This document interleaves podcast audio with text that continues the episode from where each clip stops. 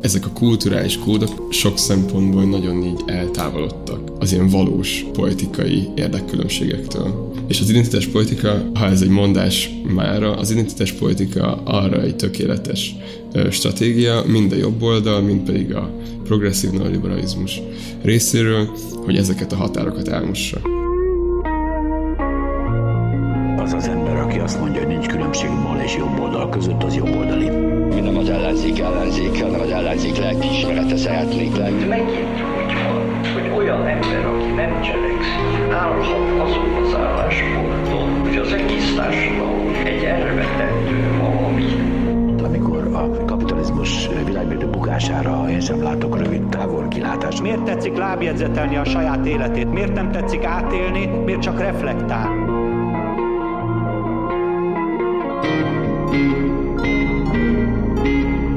Sziasztok, ez itt a belépési küszöb, én Csepreg Dávid vagyok. Én pedig Schulz Nóra. Sziasztok! Ebben a podcastben két hetente jelentkezünk a rendszerkritikus baloldal számára izgalmas, aktuális kérdésekkel. Ha érdekelnek ezek a beszélgetések, akkor mindenképp iratkozzatok fel a Partizán podcast csatornájára, és keressetek meg minket a Facebookon vagy az Instagramon.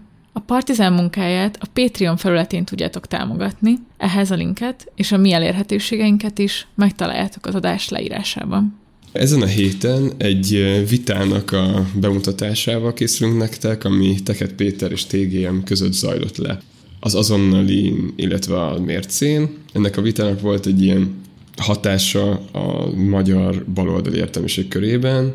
Ezzel is fogunk kicsit foglalkozni, szeretnénk belenyúlni konkrétan abban a témában, ami a vita tárgya volt, a marxizmus, illetve az ilyen progresszív liberalizmus viszonyára egymáshoz képest, ezeknek a körhatározására elméletben és gyakorlatban, de először Nóra, Mizu, mit csináltál a héten? Min pörögtél, mi foglalkoztat? Ja, hát én most egyelőre még Londonban vagyok, december elejéig, és emiatt így magyarországi hírekről, főleg sajtóból, meg családi baráti anekdotákból értesülök, de ez így eléggé aggaszt engem azzal kapcsolatban, hogy a magyar egészségügy a járvány második hullámára mennyire nem volt felkészítve igazából központilag. És hát úgy látom, igen, hogy így kezd olyan szintű válni ez a válság, hogy, hogy az nagyon sokakat érint, főleg az egészségügyi rendszer. Nekem legalábbis ezek alapján nagyon úgy tűnik, hogy aggasztó helyzetben van. Amúgy igen, és az a furcsa, hogy én ugye itt vagyok Budapesten jelenleg, és hogy a jelentéseken kívül én sem találkozom különben így frontálisan ezzel. Nekem nem kellett kórházba mennem tesztelni, még sokkal több mentőautót csaláltak az utcán. De hogy így olvasva ezeket az orvosi kamara jelentését, meg stb. hihetetlenül tragikusnak tűnik a helyzet. De hogy azért, mert ugye a társadalom nagy része most a korlátozások miatt így be van zárva, nyilván kivéve azok, akiknek a munkája olyan, ami ezt így nem engedheti meg, meg azok, akiket közvetlenül érint, mint például az egészségügy, szociális szféra, stb. Tehát így rajtuk kívül nem találkozol. Nem szembesülsz ezzel a valójá, valójában. És így nehéz felfogni a mértékét ennek az egésznek. Az én pörgéseim a héten ennél kicsit ilyen absztraktabbak voltak, sajnos vagy szerencsére, nem tudom. Beszélgetünk a héten Ellen Badgyűről, Bagyű, ha jól tudom, mit kell mondani, egy francia mm, baloldali, ő magát kommunistának is hívja talán. Mm, filozófus. Filozófus, igen. És így véletlenül beleakadtam a Böcskei Balázsnak egy ilyen 2016-os tanulmányába a társadalom elmélet, vagy kritikai társadalom elmélet politikai potenciájáról. Ez az állítás benne, hogy a társadalom elmélet elvesztette a politikai potenciáját azzal, hogy így akademizálódik, és így nagyjából így elég számára a, a helyzet elemzése, de hogy kiutat már kevésbé keres, nem is biztos, hogy alkalmas kiút keresésére az ilyen-olyan struktúrák szorongatásából. De hogy ez egy visszatérő téma már szerintem nagyon régen a bal oldalon, meg így mm, az én gondolkozásomban is, meg szerintem mi beszélgetéseinkben is, ami még elő-elő fog bukkanni, de, de ajánlom azt a, azt a cikket, hogyha érdekel titeket, akkor a, a leírásban megtalálhatjátok. Szuper. Ja, igen. Én is most a, az ilyen elméleti, vagy nem tudom, szakmai a, a Verzó, ami egy ilyen balos kiadó, ott évvégén mindig van ilyen nagy akció, és onnan rendeltem én is most két bagyukönyvet, amik szintén így erről szólnak, hogy hogyan lehet a baloldali absztrakt gondolkodást mégis a politika eszenciálisan konfliktusokkal és nem is tudom, dilemmákkal, cselekvéssel átitatott hát, természetéhez megfelelően alakítani. Tehát, hogy ne szakadjon el a politika politikai jellegétől a balos elmélet. A harmadik pörgésünk, ami, ami közös, az ugye, amit már az elején mondott is a Dávid, az a Tehet Péter cikker érkezett TGM válasz, és az azután kialakult vita, amit ugye a Tehet igazából így a Franciaországban most így az elmúlt hetekben eléggé felpörgött a Macron által így bedobott ilyen új elköteleződés, a felvilágosodás és a szekularizmus mellett. és akkor ehhez kapcsolódóan írta tehát egy cikket, ami valójában nem erről szólt, hanem egy ilyen baloldal kritika volt benne, alapvetően az az, az, az érvelése, hogy a posztmarxista baloldal elengedte a saját hagyományait, mármint a saját marxista hagyományait, azáltal, hogy egy ilyen identitáspolitikai alapon képviselne inkább elnyomott csoportokat, mint sem a gazdasági érdekek mentén szervezni ezt a politikai bázisát a társadalom többségéből. És hát ez igazából egy évek, meg évtizedek óta zajló vita a baloldalon, amit minket, hát egyrészt szerintem majd rátérünk, de szerintem Magyarországon is releváns, de főleg talán amiatt, mert minket is nagyon sok hatás ér a nemzetközi baloldalon zajló diskurzusok minket is befolyásolnak nyilván. Szóval, ami most ebben a TGM tehát vitában ilyen marxizmus, posztmarxizmus kérdésként vetődött fel, az az elmúlt években, így főleg a Bernie kampány kapcsán osztályredukcionizmus vagy ökonomizmus vitaként zajlott, illetve egy évvel ezelőtt kb. volt már Magyarországon is egy vita, ami azért is izgalmas, mert konzervatívok, liberálisok, balosok is hozzászóltak. Ez volt ez a progresszív liberalizmus fogalma körül kialakult vita, ami, ami a válasz.hu-n, meg a mércén zajlott, az is ott én Kovács Eszterrel én is írtam egy cikket. Szóval mi is is sok ponton kötődünk ehhez az identitáspolitika, progresszív liberalizmus témához, úgyhogy ezt szeretnénk igazából most majd átbeszélni, hogy nem is feltétlenül az, hogy kinek van igaza, hanem miért nincs senkinek igaza, és miért ennyire bonyolult ez a téma, és mit jelentenek igazából ezek a fogalmak. Igen, meg az, hogy így mi a politikai relevanciája ezeknek a dolgoknak. Erről is fogunk majd beszélni, hogy így mennyiben mm, tekinthetünk erre egy ilyen Uri Murinak egyáltalán, hogy itt Engels idézeteket, meg Marx idézeteket így versenyezhetünk meg egymással, meg így mm, próbálunk lehatárolni bizonyos koncepciókat, idealizmust, materializmust ütköztetünk már ugye 150 éve lassan, és most újra csak most a Facebook kommentekben két-három sorban.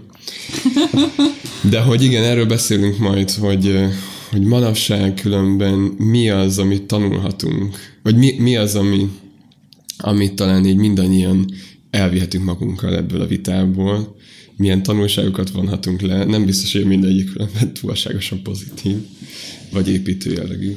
De akkor szerintem először így nézzük meg ezt a tehet hogy pontosan mi az, ami kiütötte a biztosítékot valószínűleg a Tamás Gesper Miklósnál. Nem tudom, én, én őszintén ebbe az ilyen laicizmus, szekularizmus, iszlám vitában nem akarok beszállni.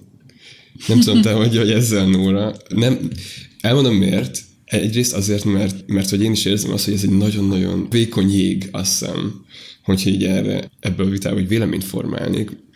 Másrészt én nem tartom annyira relevánsnak Magyarországon. Nem csak azért, mert hogy így itthon nincsen története, nem tudom, az ilyen vagy hogy nincs annyira ilyen eszme története annak, hogy, így el, hogy az államot és az egyházat elválasztjuk egymástól, stb. stb. hanem nem meg, hanem hogy egyszerűen maga az iszlám sem mint ideológia, sem mint ilyen társadalmi csoport, réteg nem um, Persze, de nálunk, más, igen, de Igen, nálunk bocs. másképp vetődik fel, most szerintem, ha inkább úgy, ahogy a, újra a katolicizmus vagy a kereszténység ja. van állami ideológia szintjére emelve, vagy próbálva állami ideológia szintjére emelve. Szóval, ha valami, akkor szerintem kezd nálunk is releváns lenni a laicizmus kérdés, tehát az állam és az egyház elválasztása, de inkább ugye azt elemezhetnénk, hogy a NER-ben hogyan lesz a, az alaptörvénybe beleiktatva a különböző egyházi dogmák adott esetben. Az- Aztán az meg is, de az is kérdés, hogy így a kereszténység az, amire visszavezet, ez az ilyen keresztény értékek, amikre visszavezethető, az vagy csak az ilyen szimpla Orbáni, nem is tudom, hogy, hogy van erre most kifejezés, Orbánizmus, vagy a NER ideológia, ami azért össze van ollózva ilyen-olyan, hát úgy is mondhatjuk, hogy reakciós gondolatokból, de azért, ja. igen. De mindegy, de hogy én ebbe a vita például nem számít bele, és ugye ezzel kezdődik alapvetően a, a techetnek a cikke. Ja, de szerintem is, ami nekünk izgi most, az a TGM válaszából kibomlott vita igazából, ami ugye hát kivesz néhány problémás mondatot a tehetcikkből, mint például azt, hogy a posztmarxista baloldal szakítva a marxista dialektikus materializmussal az identitásokat, és nem a materiális érdekeket tematizálja. És hát ez az első, amire ugye azt mondja a TGM, hogy mi az, hogy a marxista dialektikus materializmus? Hogy a dialektikus materializmus az nem marxista, az egy alapvetően az orosz um, szociáldemokrata mozgalomban, ahogy próbálták is szintetizálni Marx és Engels gondolatait, ott lett egy ilyen vulgár nem tudom, filozófia valamennyire ennek, és amit utána a sztálinizmus emelt így az államideológia szintjére. És akkor ez a, ez a, ez a TGM-i kritika, hogy az, ami az állami sztálinizmus, vagy, a, vagy egy ilyen vulgárosított marxi gondol, vagy marxi engelszi gondolkodás, az nem a marxizmus, mint olyan, mert hogy a marxizmus az egy sokkal szertágazóbb, reflektáltabb, plurálisabb hagyomány, és akkor ebből folytatja tégem, hogy aki azzal azonosítja a marxizmust, hogy az anyagi érdekek alapján magyarázza a világ működését, az nem érti, hogy mi a marxizmus. Hiszen, és akkor itt jöhet ezerféle idézet, ö, nem tudom, a német ideológiából, meg tudom, Grundrisszéből, hogy ezek komplex folyamatok, és a, a gondolkodás és a matéria egymásra hatnak, nem olyan Igen, egyszerű, igen. mint hogy a lét meghatározza a tudatot. Persze van egy ilyen hagyományos, nem tudom, vagy mainstream marxizmus felfogás, de ez nem a marxizmus, mint filozófiai hagyomány. Igen, van ez az ilyen, azt vala, nem tudom már pontosan hol, de hogy amikor így külön választják valamennyire ilyen önkényesen az ilyen ideát az anyagtól, akkor szokott lenni, hogy de az utolsó pillanatban mégiscsak az anyag az, ami meghatározza a gondolatot és a szellemet. De hogy igen, így ez az ilyen idealizmus, materializmus vita is azért volt nekem furcsa. Mert hogy valójában nem erről szól a cikk, szerintem. Nem arról szól, hogy így újra kinyissuk ezt a, ezt a vitát, ami igazából lehet, hogy nem is volt vita soha, csak vagy mert hogy a, a Marxék munkájában nem is volt annyira erős ez a szétválasztás, csak későbbi értelmezéseknél volt ez meghatározó. És ugye egy ilyen értelmezés maga a posztmarxizmus, amire a TGM azt mondja, ki is hogy kijelenti róla, hogy nem létezik. Kicsit úgy éreztem, hogy ez a kijelentés inkább már tényleg csak ilyen szójáték, mert hogy posztmarxizmus, mint elméleti hagyomány, azért így, így tehát hogy létezik.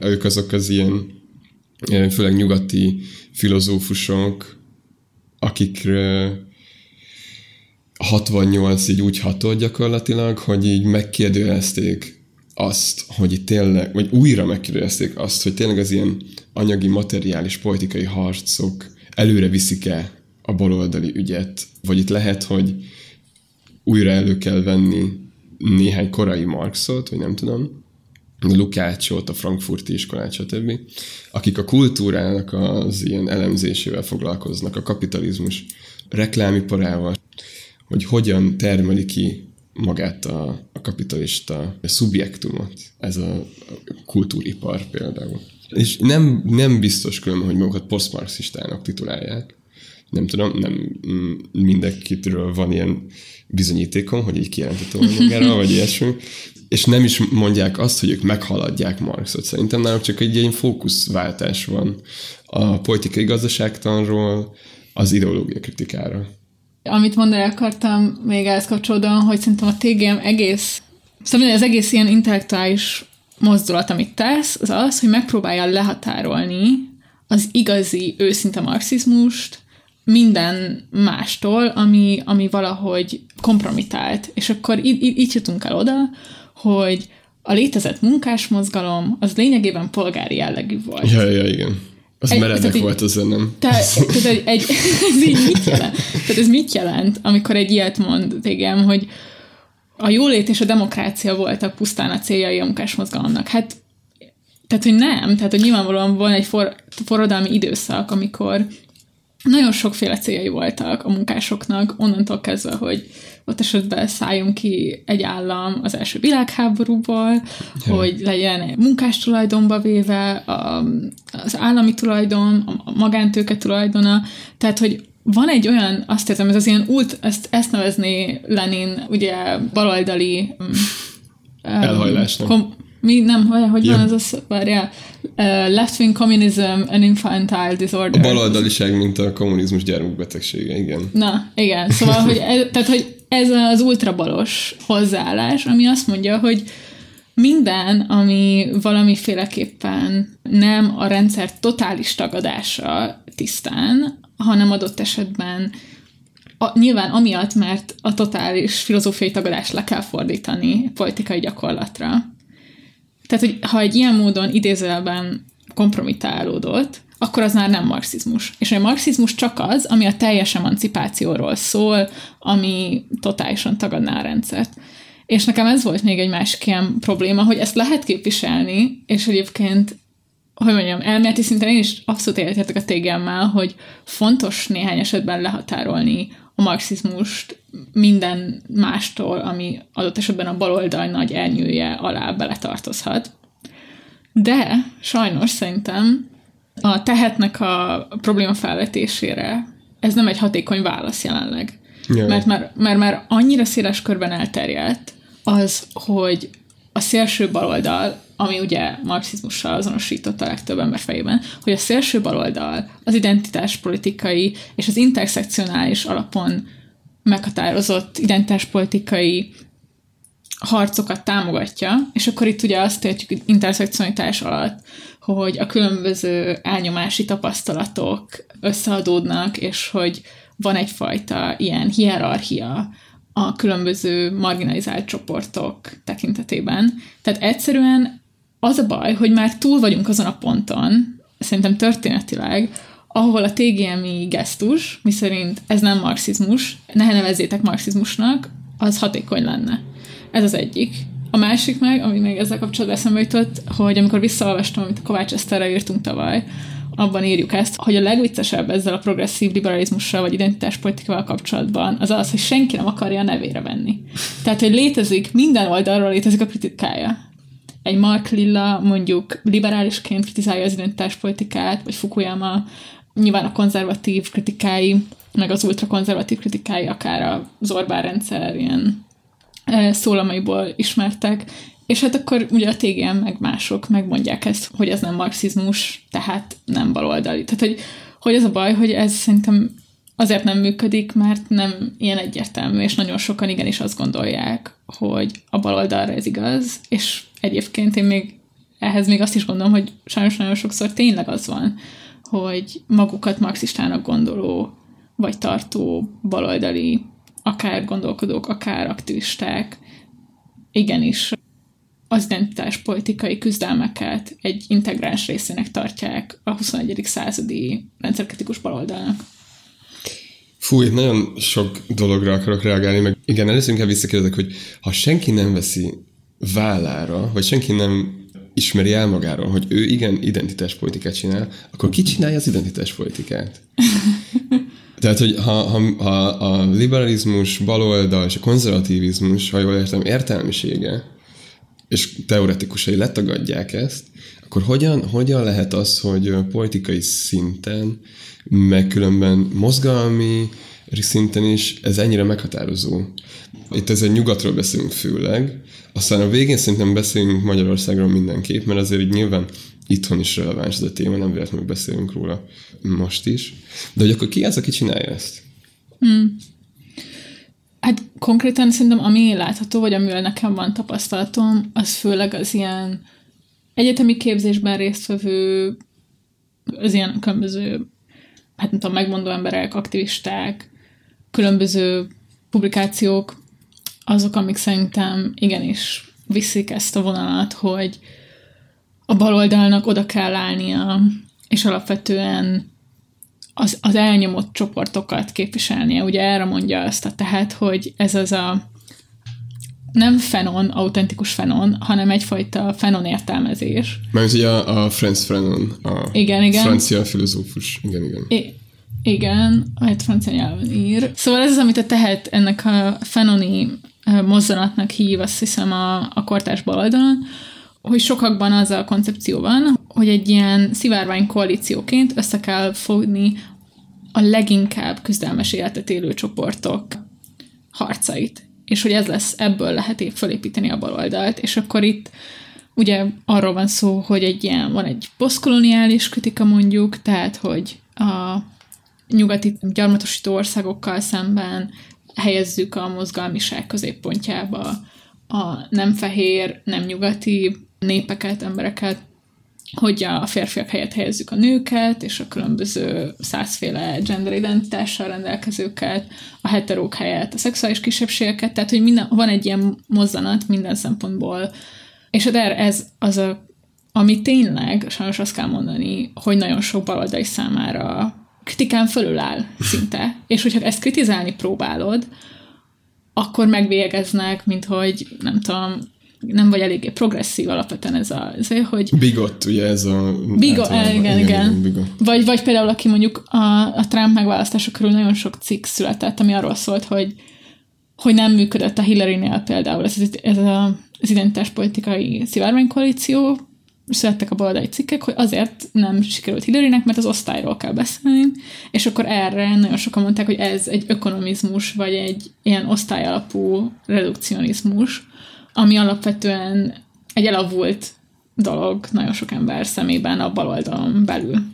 Szóval, hogy szerintem ezt fontos elismerni, és szerintem ebből a szempontból, hogy hiányt a TGM válasza, hogy szerintem sokkal hatékonyabb elismerni azt, hogy ez egy tényleg egy probléma a mai baloldalon, és utána megpróbálni abba a vitába belépni, úgyhogy egyszerre elutasítjuk azt a leegyszerűsítő sztereotípiát, amit a tehet cikkében van, hogy minden baloldali ezt gondolja. Mert ez egy fontos megmutatni, hogy nem. Amúgy így a, a tehetszikre vissza megyek még, hogy én nem gyakran, de azért olvasom a cikkét, az ilyen ausztromarxizmussal foglalkozókat, meg a vörös bécsel foglalkozókat olvastam, nagyon tetszettek, és nagyon meglepett. Igen, mert tök jól bemutatja, leírja azt az időszakot, hasonló konklúziókra jut különben, mint a, a szakirodalom, meg mint amire én is a szakirodalom alapján, ugye, na mindegy. Ö, és, és meglepette ez a cikk egyszerűen, mert hogy gyakorlatilag csak így felidézi, ja, nekem tökre felidézi a Jordan Petersonnak a, a, az Ne. ilyen lózungja. Nem tudom, Ne. ne. azért elég sok Jordan Peterson-t láttam életemben, bevallom.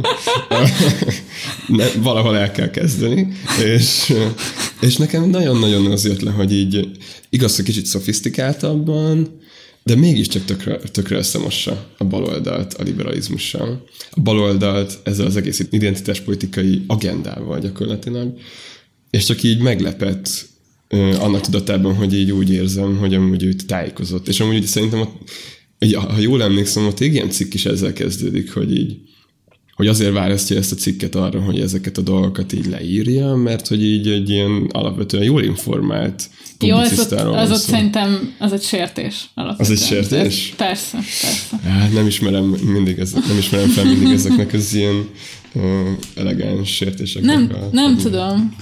Én, na jó, szerintem az, az mindenképp nagyon, tehát hogy nem, szerintem az, az hogy egy ilyen Petersoni leegyszerűsítés szerintem nem, egyáltalán nem igaz. Nyilván, Jó. Tehát hogy főleg, hogyha abba a kontextusba behelyezzük, ami ugye alapvetően most jelenleg zajlik mondjuk a francia közéletben, ott ugye gyakorlatilag olyan szinten pluralizálódott, hogy vannak a felvilágosodás pártiak, a makronisták, és akkor vannak a balosok, akik alapvetően már a fe- felvilágosodást, hagyományát is valamiféle ilyen gyarmatosító, fehér szupremacista projekt részeként látják. És alapvetően nagyon kis tér van arra, hogy egyszerre tud elmondani azt, hogy miért nem hatékony adott esetben, ahogy a Macron hozzááll ehhez a kérdéshez, miért szít csak több indulatot, de ne kelljen elutasítanod azt, például szerintem a baloldal hagyományához igenis hozzátartozó gondolatokat, mint a, mint a laicizmus, mint nem tudom, egy csomó minden a felvilágosodáshoz kapcsolódva. Szóval, hogy, szóval, hát hogy ez a ebbe- valláskritika. e- e- igen. Bocs. Szóval hogy e- e- ebben szerintem azért ez itt nem arról van szó, hogy lejáratni akarja a baloldalt, szerintem a, tehát még a Jordan Peterson lejáratni akarja Persze. a baloldalt. Közben meg egyre, egy, egy valós gyakorlatra reflektál, és ez az, ami szerintem hiányzik nagyon, nem csak a tégem reakciójából, hanem ahogy sokan reagáltak erre a te cikkre. Itt már mi is így pedzegettük ezt az identitás politikájára épülő hát progresszív liberalizmusnak is nevezhető tendenciát. Nem tudom, hogy történetileg mennyire akarunk ebbe belemenni. Nyugaton kereshetőek a gyökerei. Főleg a feminista mozgalmon belül. Alapvetően így eleinte így az volt a feminista mozgalmon belül a belső kritikas, különben marxista szocialista oldalról, hogy egy bizonyos szempontból ez az ilyen nyugati feminizmus, ez így nem veszi figyelembe azt, hogy az általa is különben kritizált patriarchális kapitalizmusban a fekete nőknek mennyivel depriváltabb helyzete van a fehér nőkhöz képest, és hogy ezért a feminista diskurzus, diskurzus ilyen, hát, hogy mondjam, osztályvak. És ezt akar, ez, ez a kritika, ez ezt a fajta ilyen osztályvakságot volt hivatott kiigazítani. Vagy inkább, hogy failag vak, tehát hogy színvak. Faj, igen, igen, színvak, bocsánat. És azt is lehet mondani, hogy az identitás politika az gyakorlatilag ennek a kritikának a, az ilyen liberális kooptációja. Ez, ez, a, ez a szókapcsolat, ez szerint tetoválandó ö, Not your liberális kooptáció.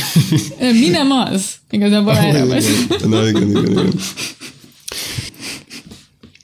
Ami, ami igazából ennek a fajta ilyen identitáspolitikának a nem is tudom, eszenciája, az főleg az, az hogy itt nem arra mutat rá, hogy a különböző a társadalmi hierarchia különböző pontjain lévő identitások közötti egyenlőtlenség az hogyan jön létre, hogy milyen, milyen strukturális, társadalmi, történeti, materiális folyamatok járulnak hozzá ahhoz, hogy ez a viszonyrendszer olyan legyen, mint amilyennek ismerjük, hogy, kialakul, hogy hogyan alakulnak ki az osztályok közötti különbségek, konfliktusok, fajok, nemek közötti konfliktusok, hanem egyszerűen megragadja ezeket az idő egy pontján, és ezekből képez identitást.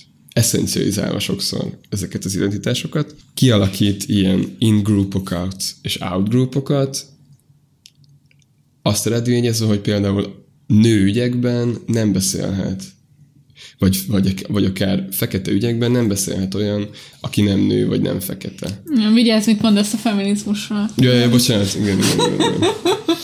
Ezért, ezért nem is megyek bele inkább jobban ebbe a témába. De hogy ez az a fajta szivárvány koalíció, amiről te beszélsz, az, hogy így ezeket az identitásokat kellene valahogy összekötni. És akkor erre van ez az ökonomista kritika a baloldalról, osztály redukcionalista kritika, hogy itt ezeket az identitásokat így lehetetlenség összekapcsolni, mivel ezek így végtelenségig atomizálódott identitások, összeadogatásnak semmi értelme, nem így működik a társadalom, hanem arra kell rávilágítani, hogy itt végtére is kapitalista kizsákmányolás van, és a munkásosztály érdekei, mindenki más érdekei. Aminek ugye az a csavarja, hogy itt a munkásosztály is identitásként jelenik meg. És csak így részt vesz ugyanabban, a, ugyanabban az ilyen identitások közötti elnyomási versenyben, ami a verseny volt a, nem tudom, vidékiek, illetve Budapest külvárosiak között, vagy fekete nők és uh, latinó nők között, stb. stb.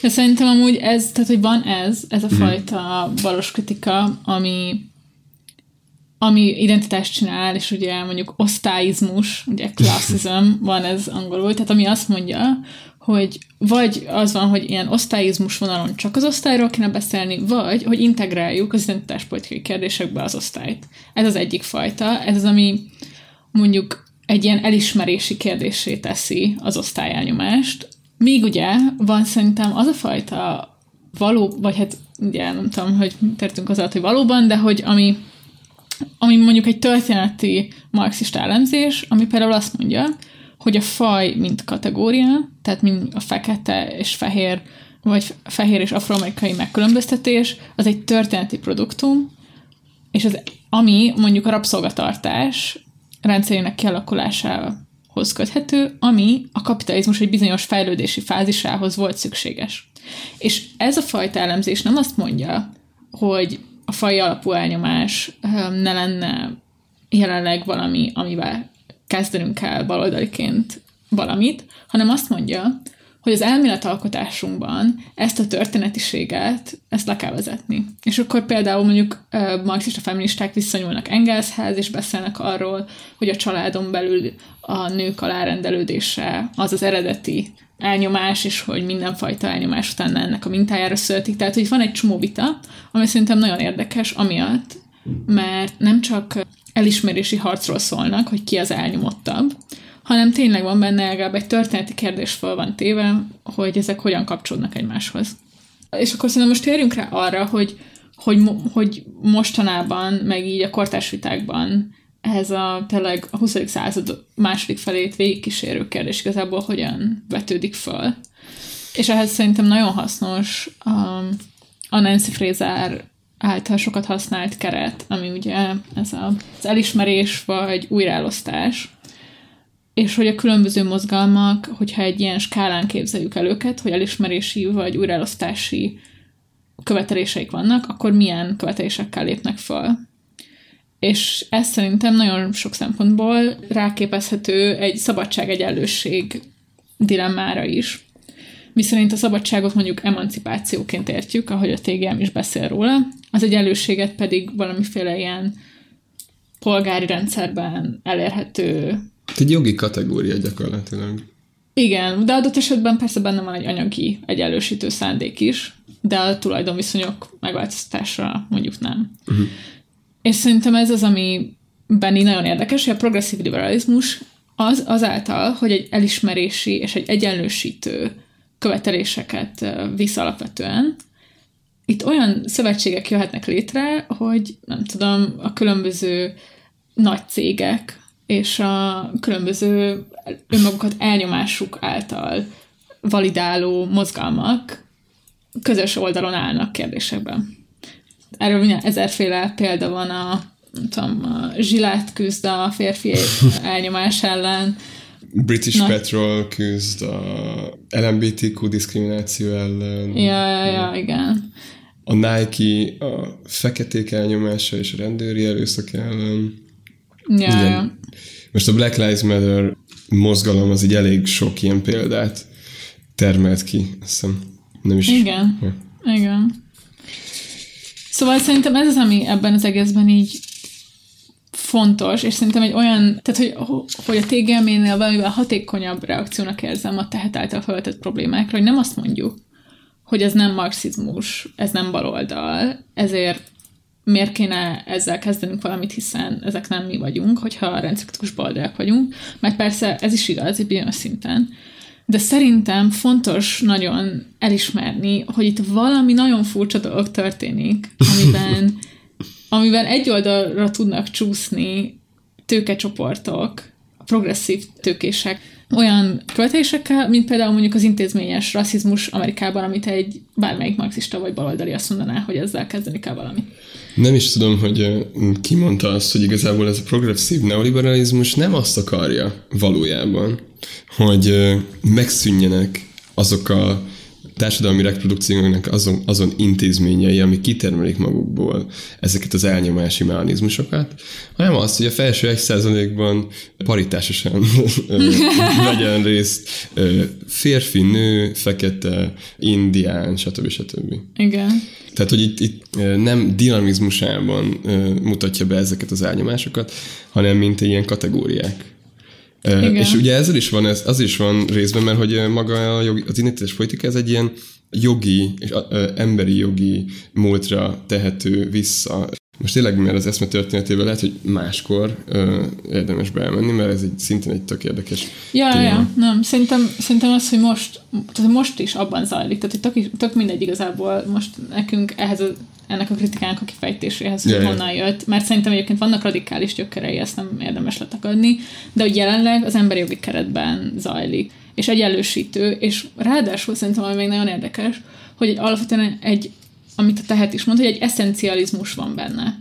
És ez egy, ez egy ilyen eszencializmus képviseletelmélet, ahogy én szoktam gondolni rá.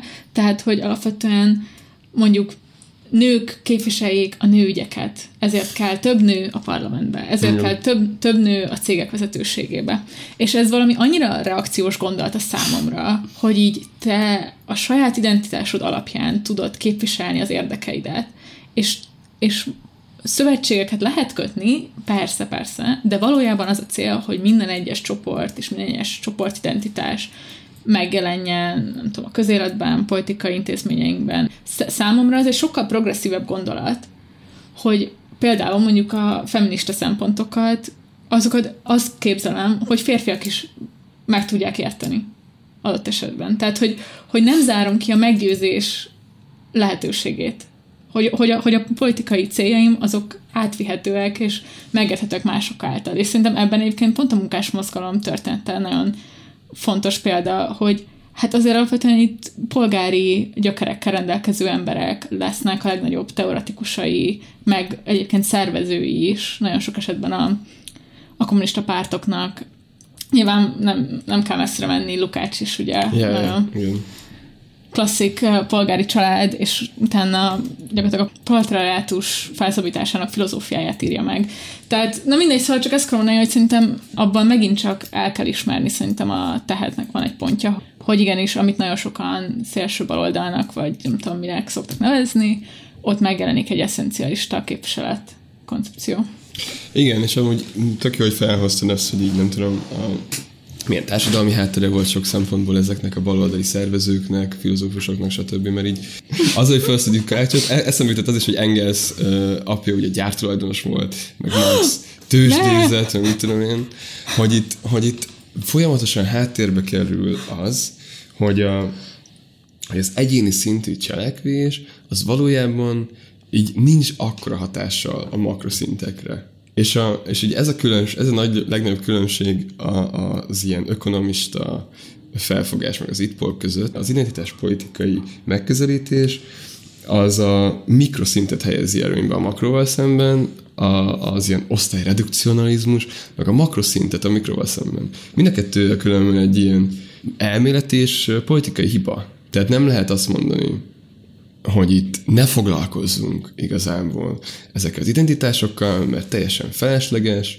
a végtére is mindannyian ki vagyunk zsákmányolva a tőke által, hagyjuk ezeket a fenébe, de azt se lehet mondani, hogy, hogy így csak ezekkel a teljesen leatomizált identitás kategóriákkal foglalkozunk, és ezeket adogassuk össze, me- és ezek között lehet valamilyen szivárvány koalíciót összehozni, mert nem lehet, mert ezek az identitások úgy, úgy jönnek létre, hogy konfliktusban állnak már a születésüktől kezdve egymással. Az szokott le- erről lenni általában az ilyen átidaló válasz, ami nyilván aminek a gyakorlati része az még mindig egy ilyen hmm, nagyon-nagyon partikuláris, megoldatlan dilemma, hogy így fontos ezekre az identitásokra, mivel igazából pont az, hogy nem lehet gyakorlatilag figyelmen kívül hagyni. Nem lehet azt csinálni. Nem lehet új politikát csinálni, hogy így figyelmen kívül hagyjuk azt, hogy valakit például úgy lehet megszólítani politikailag, vagy úgy lesz egyáltalán aktív politikailag, hogy elkezd foglalkozni a saját nem identitásával, a saját földrajzi helyzetével, osztályhivataltozása. De hogy ezek között, az identitások között az ilyen közös kapocs az, ami és erre mutat rá a marxi gondolat is, a közös kapocs az az, hogy hol helyezkednek el, és ez van a TGM is különben szerintem, hogy hol helyezkednek el az érték többlet termelés csoportjai között. Melyik osztálynak a részei, azok, annak a részei, akiknek el kell adniuk a munkaerőjek, meg különböző, nem tudom őket, azért, hogy megéljenek, vagy azoknak a részei, akiknek nem. Uh-huh.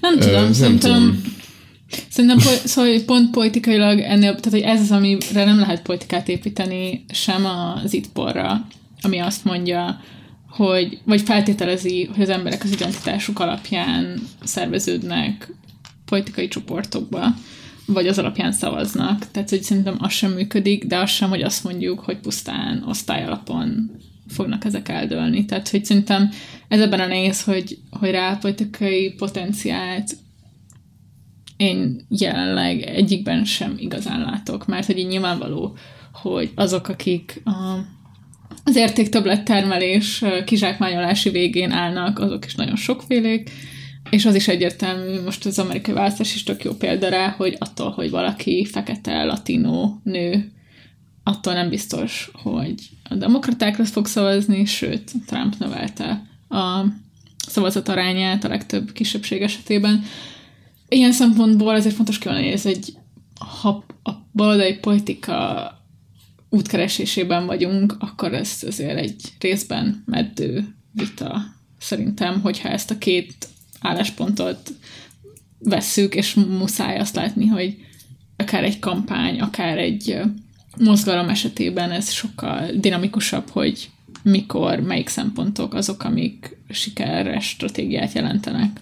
Ami szerintem viszont partikuláris az identitáspolitikával kapcsolatban, hogy az identitáspolitika által fölhozott témák, vagy ahogy azok fölvetődnek, azok mennyi ilyen belső feszültséggel járnak. És erről szerintem nagyon sok kelet-európai baloldali mozgalomnak is van tapasztalata, hogy mi történik akkor, például amikor mondjuk egy konzervatív kormány, amilyen a lengyel vagy a magyar jelenleg, összetereli az ellenzéket, például ilyen gender témák kapcsán egy pozícióba, és egyszerűen nincs tere a baloldali véleményeknek megjelenni.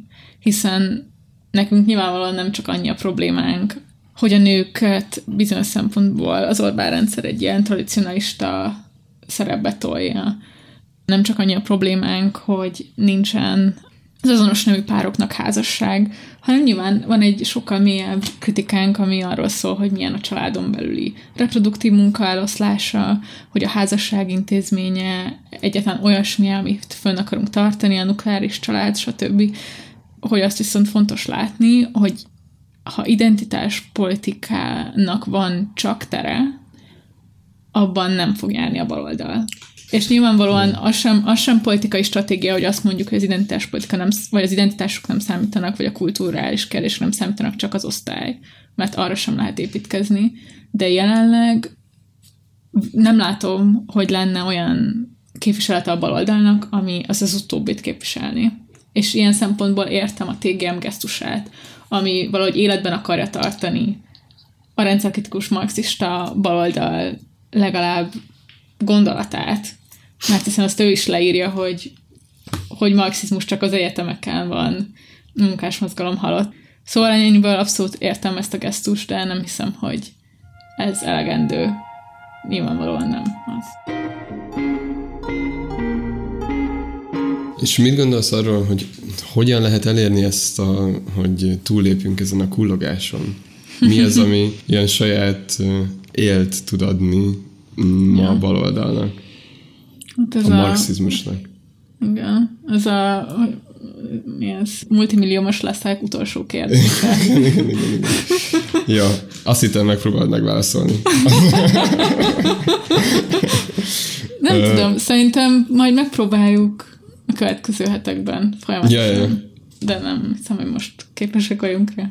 Meg majd megkérdezünk erről szerintem embereket azért. Na de azért még van itt egy-két kérdés szerintem, amire ki lehet térni. Még röviden. Idézek a TGM által citált Schmidt Mária interjúban Mandir ellen.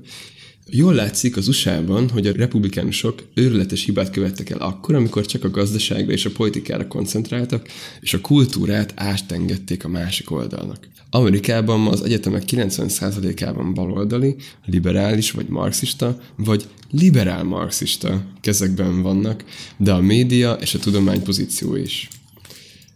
Ezek azok a marxisták az egyetemeken, akikről a TGM beszél? Mit gondolsz? Nem, hát szerintem ez vicces már, tehát, hogy a liberál marxista az nyilván így nem sokat jelent, de az, az szerintem sajnos el kell ismerni. Uh, igen. hogy vannak olyan önmagukat radikálisnak tartó professzorok, akik hát konkrétan mondjuk helyesnek tartják azt, hogy no platformingoljanak bizonyos ilyen nem polkorrekt véleményeket képviselő embereket. És szerintem e- ezek sajnos tényleg történnek. Ja, És szerintem, amikor a Schmidt Mária ezt mondja, nyilván valójában ez egy ilyen hergelő provokáció, ez a szó összetétel, de amire utalhat szerintem itt jelenségként, az nekem a személyes tapasztalatom is az, most így a Cambridge Egyetemet megjárva, hogy ez tényleg van. És tényleg a safe space az egy unironikusan használt fogalom. Tanárok és diákok által egyaránt. Nyilván nem minden diák, tehát hogy van, van kritikája a diákságon belül is, főleg egyébként konzervatív oldalról, de hogy ezek tényleg léteznek, és például a Brexit volt Angliában egy olyan topik, ahol iszonyúan kijött az, hogy az egyetemet végzett felső középosztály, középosztály, az mind maradáspárti volt szinte. Nem tudom, Cambridge-ben 98%-os volt a maradáspárti szavazati arány. És egészen konkrétan vannak arról tapasztalatai Brexit párti diákoknak, tanároknak, hogy őket rögtön automatikusan rasszistának, bigotnak tartották, és a véleményüket próbálták elfolytani, vagy, vagy nem kaptak akkor a nyilvánosságot, mint a maradáspártiak. És ez egy taktika a NER részéről, és ugye a NER házi értelmiségie, mint Mária részéről, hogy, hogy kiemelni ezeket az extrém példákat.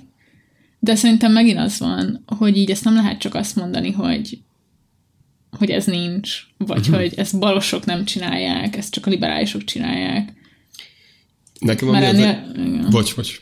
Nem, csak hogy mert hogy ez ennél széles körben elterjedtebb sajnos. Nekem, ami itt ebben a mondatban, ami még érdekes, az az, hogy így azt írja, azt mondja, hogy a republikánusok csak a gazdaságra és a politikára koncentráltak, és hogy átengedték a kultúrát a liberalizmusnak. Ez így, én nem hinném azt, tapasztalataim alapján, és már beszéltünk a Jordan Peterson szerintem, hogy a, hogy a kultúrharc az egy, egy liberális, liberál marxista elit által lefelé tolt dolog lenne.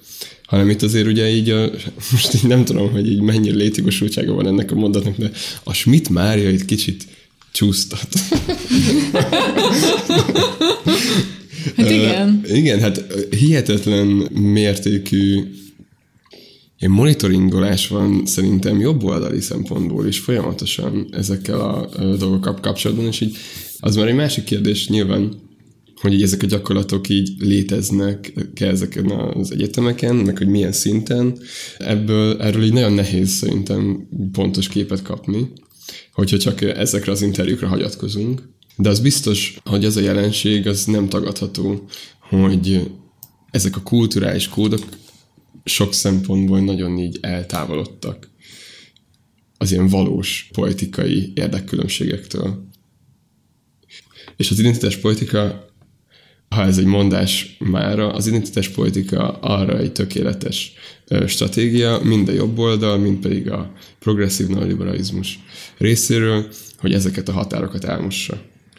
És hozzájáruljon egyfajta ilyen történelem végi állapothoz, amiben vagyunk, egy, egy helyben járáshoz és köldök nézegetéshez. Magyar kontextus. Hát szerintem ez már erről beszélünk igazából, hogy Ja, Magyarországon jelenleg identitáspolitikai és kultúrharcokat alapvetően a jobb oldal és a, a mainstream Orbánista jobb oldal, ami gerjeszti, hát elég most a, arra gondolni, hogy hogyan lett a legtöbb múzeum, egyetem, minden, mindent bedarálnak ilyen szempontból. Tehát, hogy ezért Igazából ez vicces, mert amikor az Eszterrel kijött a cikkünk, akkor a Plankó Gergőnek volt az a reakciója, hogy, hogy egy ilyen zicsert kihagytunk, amikor az politikát elemezzük, hogy azokat a jelenségeket, mint például a különleges hópelyheknek képzelik magukat az emberek nyugaton, és akkor uh, ugye ez a snowflake, hogy a NER-nél nagyobb snowflake így nincsen. Ja, ja, ja. Miközben tíz éve hatalmon vannak, gyakorlatilag minimális kerülnek így a média, meg bármiféle uh, politikai, nem tudom, kritika alá, hiszen, mit tudom, Orbán így, mikor ad interjúkat nem baráti médiának? Ja, Soha. hát. Érted? Így ők akkora safe space csinálnak maguknak, hogy ilyen safe space-ről esküszöm egy nyugati liberális sem álmodhat, mint amilyet a NER létrehoz magának. Vicces, hogy az elnyomásbeli versengésben ők is részt vesznek. Ugye, nem tudom, hogy az, például a NERT vagy az Orbán, krit- Orbán ö, kommunikációt megnézzük, ugye már kb. nem tudom, szerintem így gyakorlatilag klisés, hogyha így arról beszélünk, hogy így folyamatosan azt mondják, hogy liberális média túlsúly van, és hogy így ők igazából ilyen áldozati ja. szerepben vannak, hát ne tessék már, hát most mi jövünk meg, most már mi, most ismernek el minket, stb. stb. Ez az ilyen kommunikációs logikáiknak az alapja, hogy ők Ja. azok, akik így harcolnak az elismerésért egy ilyen elnyomott pozícióból. Szóval, hogy Ja. nyilván az az identitás politika, amiről beszélünk, sok szempontból érvényes a jobboldali. Igen, mindenképp szerintem is. erre majd a jobboldali identitásos politikáról, meg esetleg ezeknek a kritikáiról, amik adott esetben jobboldalon belülről érkeznek, mindenképp beszéljünk majd.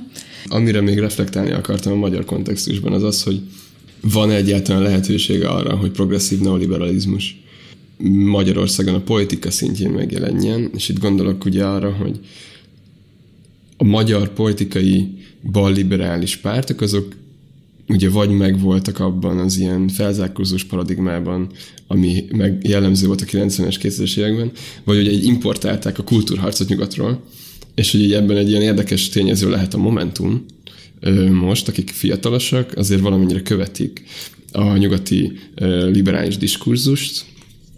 Ez egy ilyen kérdésfeltevés, vagy esetleg egy ilyen, nem is tudom, ilyen spekuláció, hogy lehet-e Magyarországon a Momentum a politikai képviselője ennek a, ennek a diskurzusnak, ennek az identitáspolitikai, nem is tudom, politizálásnak. Mert azt ugye tudjuk, hogy az NGO szférában Magyarországon azért ez így már megvan, létezik. Erre, erről vannak tanulmányok, vannak személyes tapasztalatok, stb. Most mm, nem akarom ezeket sorolni, szerintem fogunk még erős beszélni sokat.